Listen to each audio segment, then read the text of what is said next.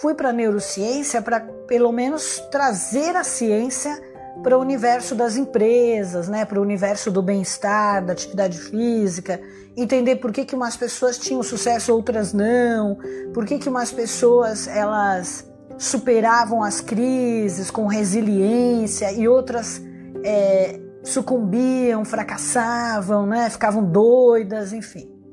E a neurociência chegou num dado ponto que o meu uh, o, o, o, professor da, do curso de neurociência ele falou uma coisa e foi em inglês, né? Porque a gente tem pouca coisa aqui no Brasil, infelizmente. O que tem é o povo do cola copia, né? Sabe aquele que escuta minha palestra e depois vai dar o curso à tarde e não sabe nem onde é o cérebro?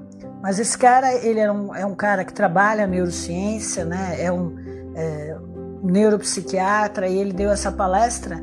E aí, no final do, do, treinamento, ele falou assim: Olha, gente, mas a neurociência não é tudo isso. Então, se não é tudo isso, então onde é que eu vou procurar as respostas? Né? Por quê? Porque a neurociência ela estuda o cérebro, a massa cinzenta, né? a relação de, das suas emoções, né? a relação dos músculos com, a, com o cérebro e tudo aquilo que você pensa e aciona o hipotálamo né, ou né, o intestino, ou a, a, a, sua glândula endócrina, né, que é o músculo, para jogar neurotransmissores na corrente sanguínea.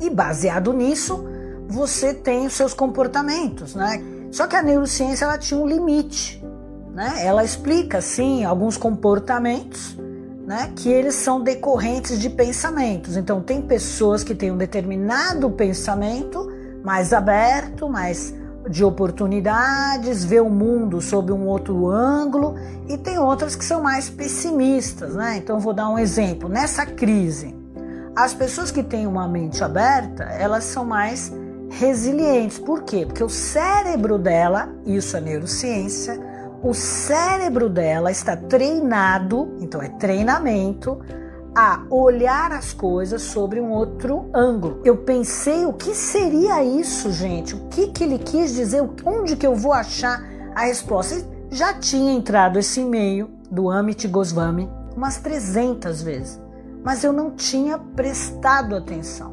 né? E aí o que que eu fiz? Eu, eu fui, né? Me inscrevi e fui. Um congresso aqui em São Paulo com o Amit Goswami ele é monista. O que, que é um monista? Acredita que tudo está interconectado, como a medicina integrativa, a educação física que integra corpo, mente e alma, e a física quântica é uma coisa integrada. Né?